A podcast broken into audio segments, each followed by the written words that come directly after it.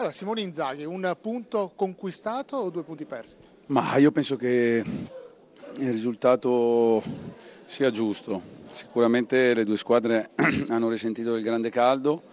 Noi dopo aver preso il gol abbiamo avuto una buona reazione, abbiamo avuto il pareggio, abbiamo avuto un altro paio di palle, però onore anche al Chievo che ha fatto la sua buona gara. Gli ultimi 15 minuti però sembrava che la Lazio ne avesse un po' di più. Sì, diciamo di sì, l'ultimo quarto d'ora con un po' di cattiveria in più secondo me avremmo potuto vincere la partita, però a volte quando non si riesce a vincere è meglio non perdere.